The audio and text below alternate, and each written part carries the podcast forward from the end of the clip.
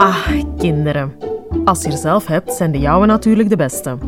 Maar bij die kinderen komt al eens wat stress kijken. Opvoedingsstress. Daarom gaan we in Nooit Klaar samen met kinderpsycholoog Klaar Hammenekker in op dagdagelijkse opvoedkwesties. Met concrete handvaten en inzichten die je kan toepassen in je eigen gezin. Ik ben Eva, de host van deze podcast. En in deze aflevering vragen ouders zich af waar de grens ligt tussen vrijheid en verwachtingen. Vandaag gaat Klaar op bezoek bij Billy en Robin en hun ouders Sophie en Jelle.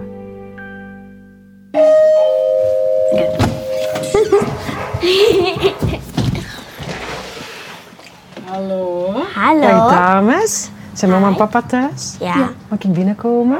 Ja. hallo. Dat is wel fijn dat jullie de deur komen open doen, zeg. Ja. ja.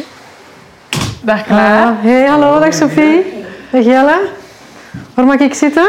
Ah, je mocht u daar zitten, zij, op onze troon. Oh, ja, het is echt een troon, hè? Ja. Ah, Zo'n grote meisjes al. Hoe oud zijn jullie?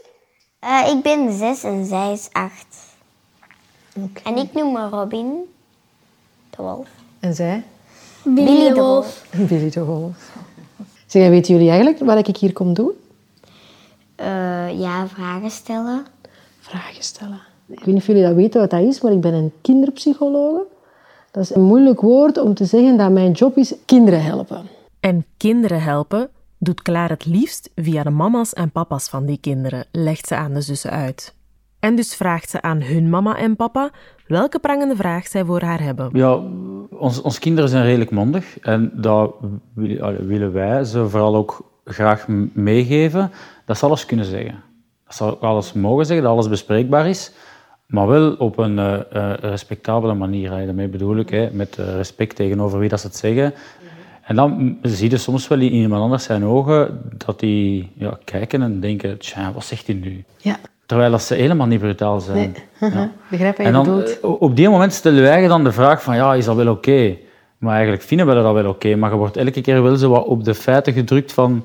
ja, Of in de twijfel gedrukt op die moment van, is dat wel oké? Ja. De mondigheid van hun dochters, die Jelle en Sophie als een absolute kracht zien, wordt volgens hen door andere ouders vaak als brutaal beschouwd. Klaar vraagt hen of er nog voorbeelden zijn waarbij ze de autonomie van hun dochters veel meer ruimte geven dan wat anderen volgens hen zouden toelaten. Ehm, ik denk ook niet dat wij, ik weet niet hoe vrij zijn of dat zij heel vrij, vrijgelaten worden. Maar er zijn toch zeker wel wat mensen in onze omgeving die veel strenger zijn. Op vlak van dingen mogen zeggen en, en mee mogen beslissen. ja, voor mij klinkt het nu, als ik het zo hoor, dat jullie zeggen van... Aan zich in vrijheden denk ik niet dat wij zo grote verschillen bij ons hier in het gezin zijn met andere ouders. Maar misschien wel in de vrijheid om zichzelf te kunnen zijn. Ja. En dat je daar zegt van, wij vinden dat wel heel belangrijk, zichzelf kunnen zijn, onder andere door het verkondigen van hun mening. Maar waar dat ik daarnet ook aan, nog aan dacht, eh, ik hoorde ook nog vorige week een mama zeggen van ja, en dat dogenrollen altijd, ze moet dat niet doen of zo. Dat ze dan tegen haar kind zegt van eh, ja, en ik wil dat gezicht niet meer zien. En dan zei ik tegen haar van ja, ik begrijp dat je dat niet tof vindt om naar dat gezicht te kijken, maar als ze dat niet tof vindt, mag ze dat toch laten blijken. Dat wil niet zeggen dat ze niet moet, niet moet luisteren of niet, nee, dat ze de afspraken niet moet naleven, maar ze mag toch haar ongenoegen laten blijken. Dat gebeurt hier ook regelmatig, hè? ogen draaien en zuchten en blazen. En, en soms denkt ook van, "Och, is dat nu nodig? Ik vind dat niet tof. Maar ja, moeten moeten dan zeggen, dat mag niet. Ja. Op welke manier mogen jouw kinderen je duidelijk maken dat ze niet akkoord gaan? Of mogen ze dat niet? Interessante vragen. En hier is het antwoord voor mij heel duidelijk. Tuurlijk mogen ze dat. Ja, dat die dat niet op de meest vriendelijke, liefdevolle, verbindende manier doet als die acht is. En dat is nu de enige manier dat hij heeft om dat even te tonen. So what? Wat maakt het dan eigenlijk uit? Hè? En dat is waar het bij Sophie en Jelle om draait. Hoe geven we onze dochters richting zonder autoritair te worden? Want daar zijn ze allebei enorm allergisch voor. Maar het gaat vooral bij ons, denk ik, over dat, dat onbeleefd zijn ook. Hè? En, en dat eisend dingen zeggen. Hè? Van mama, doe dat eens voor mij. Of pak dat eens. Of hè, willen de tafel zetten? Nee. Ehm, dat is een beetje zoeken zo. Ja. Marielle komt al snel tussen. Maar ik denk dat dat de dingen des alledaags zijn, of dat dat ook doodnormale dingen zijn, dat eigenlijk elk kind Ja. heeft. Allee, ja, dat dat niet bij ons anders is dan bij een ander. Maak me er eigenlijk helemaal geen zorgen over. Oh nee, ik ook niet. Maar ik, ik merk gewoon zelf dat ik vaak op die grens bots van... Ze kan, ons Robin bijvoorbeeld kan wel heel onbeleefd zijn. Hè. Die, heel erg dat hij wel periodes heeft die dat je duidelijk moet zijn over dat zeg je niet. En dan gaat dat twee of drie maanden goed en dan tast hij die grenzen weer volledig af. Dat je denkt, echt, nee, zo, zo gaat dat niet blijven lukken. En dan ehm, is dat even een struggle, maar die, die gaat terug altijd naar een normale bocht. Dat die pakt terug. Ja. Dat doet mij dan altijd denken zo aan die groeispurtjes, zo dat baby's hebben. Hè. Wel, ik ging eigenlijk zeggen, Jelle, ik denk dat ik slecht nieuws heb voor u. Want binnen een paar jaar heeft hij dat elke maand. Ah, ja, oké. Zo even een moment, misschien wel. Hè? Ah, wel, maar daar heb ik, ik heb daar wel veel meer last van, denk ik. Want ik ga daar dan harder op in. Dat is echt kampen dan. Dat is echt kampen. En dan verval ik, of kom ik soms wel even in een... ehm, ja, omdat ik het zeg, hè. Ja. Je gaat dat doen omdat ik het zeg. Voilà. Ja. Het is te ver gegaan en nu ga je gewoon luisteren. Ja. En je voelt dat hij daar heel hard op reageert en dan, dan komt daar... eh, er zit een monstertje in, hè, zeggen wij soms in Ja. ons Robin. En die, die laat het er dan uitkomen. En dan ehm zouden we kunnen daar heel hard op ingaan. Ik kan dat soms wel, maar soms heb ik een klik in mijn hoofd en dan denk ik, "Oh, wacht eens even. Ik het daar eens vragen. En dan vraag ik het echt van, Robin, allee, van waar komt dat monstertje nu vandaan? Waar is die Robin van gisteren? Waar is die? En dan zie je die wel nadenken, of dan, ja, die heeft het daar wat moeilijk mee, dan gaat hij weg. En dan gegarandeerd, s'avonds als ze gaat slapen, dan nog maar een traan in haar oog of niet, dan zal ze zeggen, sorry voor alles. Hè. Ja, s- sorry dat ik zo doe, hè, papa. Of mama, hè, eh, even goed. Maar dus ze, ze weet dat van in het begin eigenlijk heel goed, denk ik dan. Maar ja, dan manifesteert voor haar ook. En dan moet dat, moet dat toch op een of andere manier uitkomen. Ze moet al aan alle kanten laten zien dat ze het niet, dat ze het niet eens is. Ja. Ja. Dat is verbinden. Hè. Verbinden is eigenlijk op haar op dat moment erkenning geven dat zij misschien wel zo boos is omwille van jullie nee of jullie grens, dat het monsterken in haar wakker wordt. Dat dat kan. Daar kan ze misschien ook niet in doen. Dat kan ze ook misschien moeilijk tegenhouden. Maar het effect is wel dat misschien papa ja, zijn hartje verdriet heeft of dat je gewoon ook vond dat dat ongepast was. Dat dat wel iets is waar je samen wilt rondwerken, dat dat monster andere dingen gaat doen. Dan kwetsen, dan raken. En dat is, dat is denk ik iets wat dat, in een gezin waar vier mensen wonen die autonomie heel belangrijk vinden, is dat denk ik iets om heel erg in de gaten te houden. Het gevaar dat je zit, ik denk niet dat jullie daar zitten, maar ik wil even benoemen voor, voor mensen die, die dit misschien een heel belangrijk thema vinden en die wel herkennen, het gevaar dat je zou kunnen in belanden, is dat je vier eilanden wordt. In de zin van, omdat het vooral zo belangrijk is van elk je eigen ding te kunnen zijn, doen en jezelf te ontplooien en ontwikkelen en je eigen behoeftes ontdekken en volgen en inwilligen. Maar ja, die verbinding met een andere, dat is eigenlijk minstens even belangrijk. Het een kan niet zonder het andere. Klaar benadrukt dat verbinding binnen een gezin enorm belangrijk is om te vermijden dat je met een alles kan en alles mag mentaliteit anderen gaat kwetsen. Maar ze benadrukt ook dat het bewonderenswaardig is dat Sophie en Jelle bewust inzetten op autonomie bij hun dochters. In vorige generaties was dit onderwerp zo goed als onbespreekbaar tussen ouders en kinderen.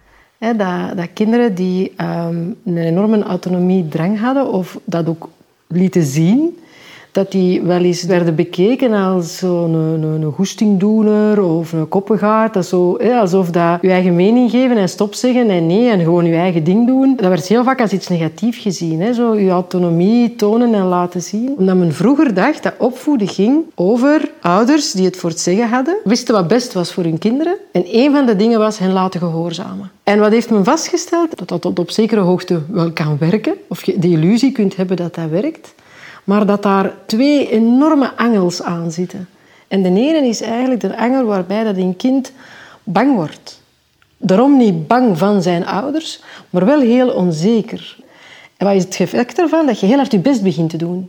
De massa burn-outs die we zien in de generatie werkende mensen op dit moment, hè, dus laten we zeggen tussen 35 en 45-jarigen, men linkt dat daar ook een stuk aan. Dat men zegt van dat is de generatie die vooral geleerd heeft om te pleasen en om, om altijd te doen wat anderen van hen verwachten met het idee van dan ben ik oké.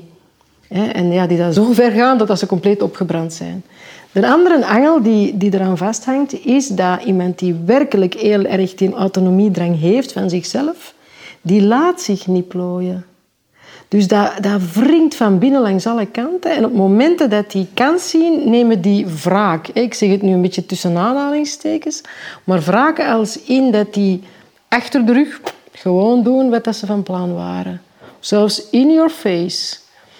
Wat wil je zeggen, Sophie? Want ik zie je zo tekenen. Ja, ja, herkenbaar. Ik denk, allee, ja, ik herken mij als puber en ik denk dat Jellen ook zo was. Dat, dat is, ja.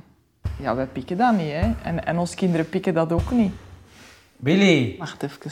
Sophie wordt in haar eerlijk moment van herkenbaarheid gestoord door gebonk. Ons Billy, na shot ons Billy nooit met een bal. Ze wil gezien worden. Ja, ja, ja, ja. Zeg, Soeteke, je maakt lawaai met die bal, lieveke. Dat, dat in de micro. Als je wilt, wilt voetballen, voetbalt van achter tegen het muurke. Goed? Billy laat duidelijk merken dat het haar niet aanstaat dat zij buiten staat terwijl de grote mensen binnen zitten. Rollen ogen, blazen lippen. Ja, ja, ja, ja ze heeft gelijk. Ja. Ze laat heel duidelijk horen van oké, ik, ik ben niet, ze is ook nieuwsgierig. Hè, want ze vraagt zich dat ook af. Ik snap dat ook wel. Ze zei het al twee keer. Ik wil eigenlijk gewoon binnenkomen spelen. Ja, ja, ik begrijp dat wel. Maar de reis rond de wereld, gemaakt van kussens met een tussenstop aan de trampoline, verraadt dat Billy het buiten met haar zus Robin best naar haar zin heeft.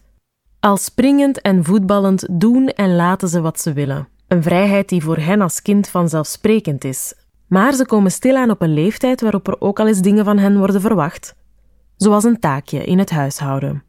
Sophie en Jelle vragen zich af hoe ze trouw kunnen blijven aan hun opvoedstijl zonder bevelen te moeten uitdelen om iets van hun dochters gedaan te krijgen. Maar dat wou ik er juist ook nog zeggen. Hè. Ze zijn ook zo gevoelig voor die woorden. Natuurlijk ook hè, moeten, moeten. Die kunnen ze ook zo antwoorden. Moeten, moeten, moeten.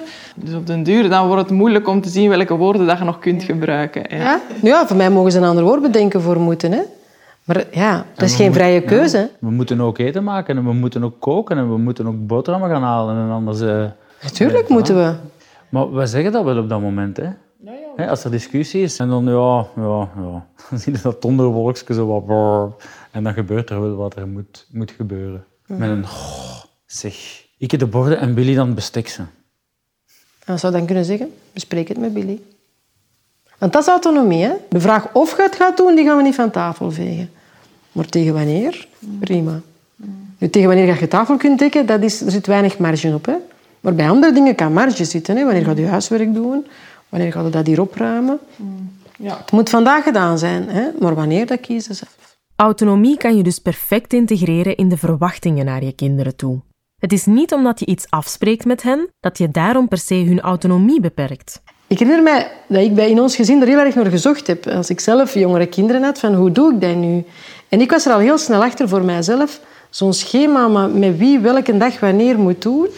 Ik vond dat niet verbindend. Ik had het idee dat dat eerder een soort van ja, takenlijst werd. En mensen deden dat niet omdat wij één gezin waren en met elkaar verbonden. Die deden dat gewoon omdat ze op de lijst stonden. En dat gaf mij een heel slecht gevoel. Want dan dacht ik, ja, maar wij doen dat toch gewoon voor elkaar.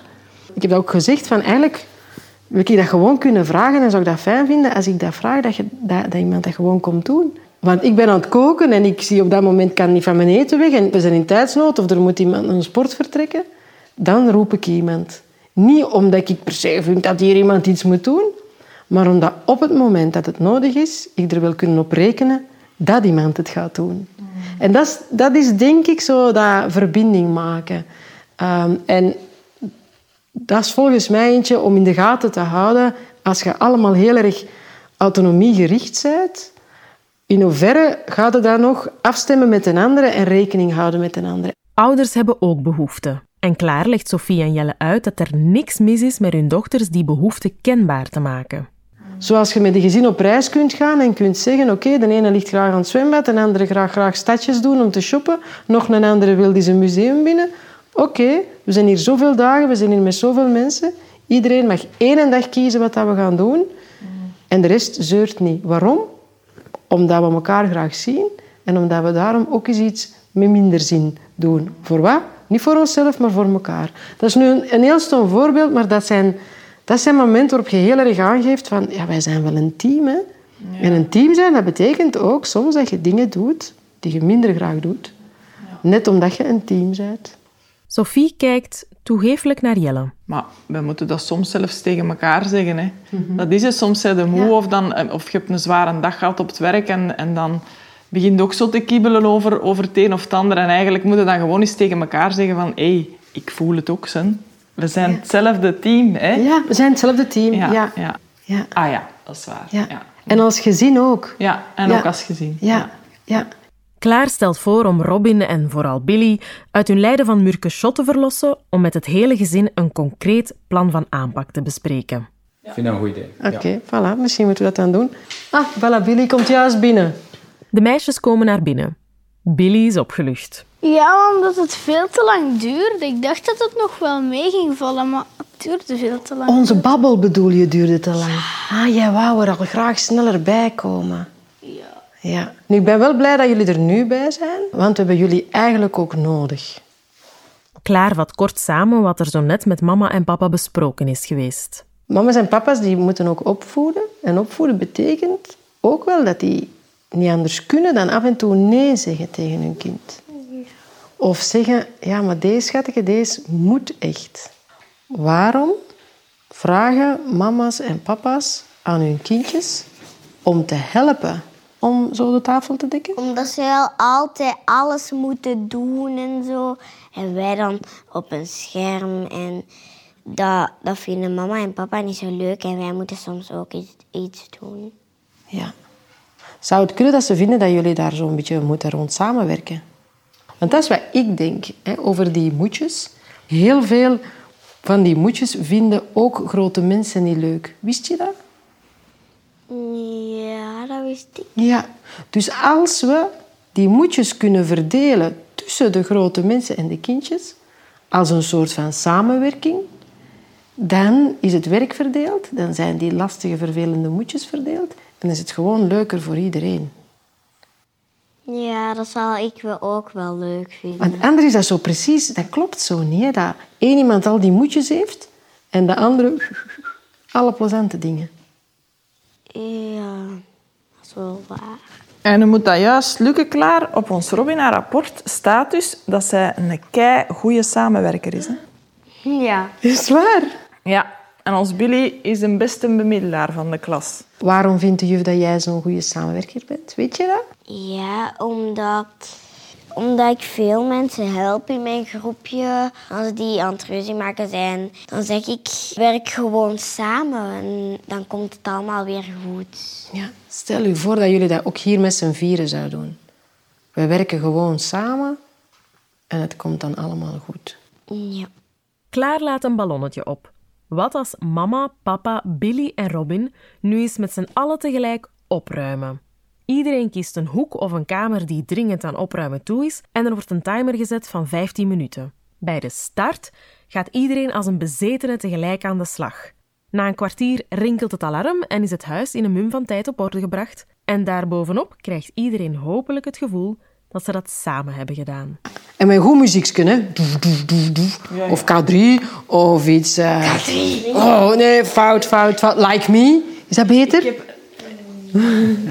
Lijkt Ze me zitten al redelijk in de TikTok-muziek. Oké. Ja. Ik weet dat jullie, of ik denk dat jullie als team wel van alles kunnen bedenken om ervoor te zorgen. Twee dingen zijn heel belangrijk. Ten eerste, dat die moedjes dat die gebeuren, dat die ook gebeuren op een leuke manier. En, en iets wat jullie allemaal belangrijk vinden, dat iedereen mee beslist over hoe dat jullie die moedjes gaan doen. Dat je dat dus samen afspreekt en als een team niet alleen samen plant, maar ook samen doet. Zo die twee dingen zijn heel belangrijk. Iedereen mag mee beslissen, maar iedereen doet ook mee. Wat denkt je? Zien jullie dat zitten om dat te proberen in ieder geval? Ja, ik zie dat wel zitten. Jij ziet dat wel zitten. ja. Ik weet het nog niet. Jij mag dat zeggen. Dat is het thema van de dag, dat is geen probleem. Jij mag dat zeggen. Jij mag dat zeggen. Ja, maar ja, dat vat het ook samen, hè? Het punt is gemaakt. Huishoudelijke taken die moeten gebeuren, kunnen gebeuren, zonder dat je daarvoor moet inboeten aan autonomie. En wel door samen te werken. Als je de kinderen overtuigd krijgt van dat idee natuurlijk.